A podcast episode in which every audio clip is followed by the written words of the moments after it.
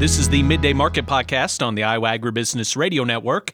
I'm Mark Magnuson. Joined today at midday by John Heinberg of Total Farm Marketing. John, what are we seeing taking place in the grain markets as there's a little bit of green in the corn market? Yeah, we got a little bit of mixed trade overall, but it's the corn market catching a small bid so far this morning. I will have to see how that kind of finishes out here today. We did take, take that March contract down to a new life contract low, 436 area. Now we've rallied here, at least uh, getting us back into positive territory. You know, it's still a seller's market, at least from that standpoint, in terms of pressure and things. And the news side of it's still relatively quiet, but maybe it's just a point here that, you know, prices need a little bit of a price recovery, especially going into the weekend. So we'll have to see how things kind of play out. Uh, we do get export sales numbers tomorrow. Those will be very closely watched. This is a window we should start seeing the export side for corn maybe pick up. Soybean market trading softer, coming off its on the overnight highs as well. There's it's, it's still coming down to this Brazilian crop. What's happening there? We're starting to get some early harvest in. Biggest thing is we're seeing the premiums in terms of what they offer the the importer in terms of prices really tumbling. That just tells us there's not a lot of demand for beans right now. A little concerned about the Chinese economy and, and their demand for soybeans.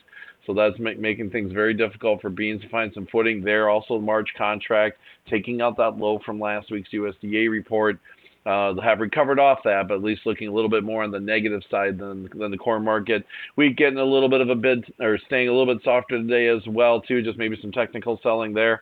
Uh, again, just watching what the U.S. dollar is doing, and I think that's weighing on some of the grains overall as well, as the dollar's had a nice move here over the last six weeks. Since that bearish WASDE report on Friday and the bearish response in the ag marketplace, where are you finding some positive silver linings, some areas that you're seeing as a potential positive going forward? You know, that's two, I mean, two areas at least when it comes to the U.S. corn supply. I mean, first off, just looking at the numbers, USDA really only moved carryout up 30 million bushels despite that jump in the yield, you know, in terms of the U.S. supply. And, and corn demand has been moving along very, very nicely. You know, the USDA was allowed to put a little bit more in that, to that balance sheet here as we're, again, unfortunately lower prices bring some more demand. But again, still the picture showing growing supplies and what they did on the global scale with that big jump in Chinese production, you know, still the big negatives. For soybeans, we had that crush number yesterday, another strong record crush number for last month or the month of December. You know, so that still get, you know gives us a little bit of optimism there, even though the yield moved that carry out higher.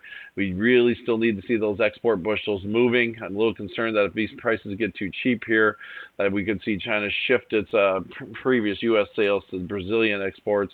You know, that would really be kind of a detrimental to this market. Let's switch over to the livestock complex from the ag marketplace. What are we seeing taking place there? Good buying strength in the cattle market today is obviously maybe fueled by those weaker grain prices, but at the same time, too, the cold weather coming into play.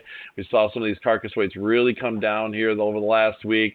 We've seen a good jump in retail prices, so maybe the cattle market's anticipating the, the cash trade, maybe getting into that 175 window for February or for, for today. We'll see if that gets realized.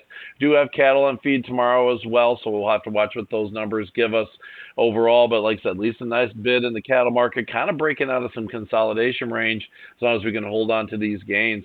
Hog market's just choppy today. It's had a nice move here, holding around that $70 handle, at least starting to see the cash market maybe come around around a little bit. Again, I think the weather's a little bit of a factor on the retail side, so we'll have to see where the hog market finishes up. But at least uh, at this time frame, the $70 mark seems to be kind of the holding point on that February hog. John Heinberg of Total Farm Marketing, our guest here at midday. John, what's the best way for our listeners to use all the great resources available from Total Farm Marketing? Sure, Mark. Look, chat with them anytime. Feel free to give me a call, 800 334 9779. Shoot me an email at john h at totalfarmmarketing.com. And don't forget that website of ours, totalfarmmarketing.com. John, thank you as always for the analysis here today. Have a great rest of your week. Thank you. Have a good day. That was John Heinberg with Total Farm Marketing. It is time now for a check of the midday numbers. At midday, March corn is up two and a quarter at 444 and a half. March soybeans unchanged at 1205 and three quarters. March soybean meal down $1.90 at 356.80. March soybean oil down 36 cents at 47.34. Chicago wheat up a quarter of a cent at 582 and three quarters. Minneapolis wheat up eight and three quarters at 689 even. Kansas City hard red wheat up eight even at 602 even. And March oats up 14 and a half at 368 even. On the Merc, February live cattle up $1.22 at 174.32. March feeder cattle up 277 at 232.55. February lean hogs down 25 cents at 71.20. February pork cutout up 45 cents at 85.82 and class 3 milk down 6 cents at 15.65. This has been a check of the midday markets on the Iowa Agribusiness Radio Network.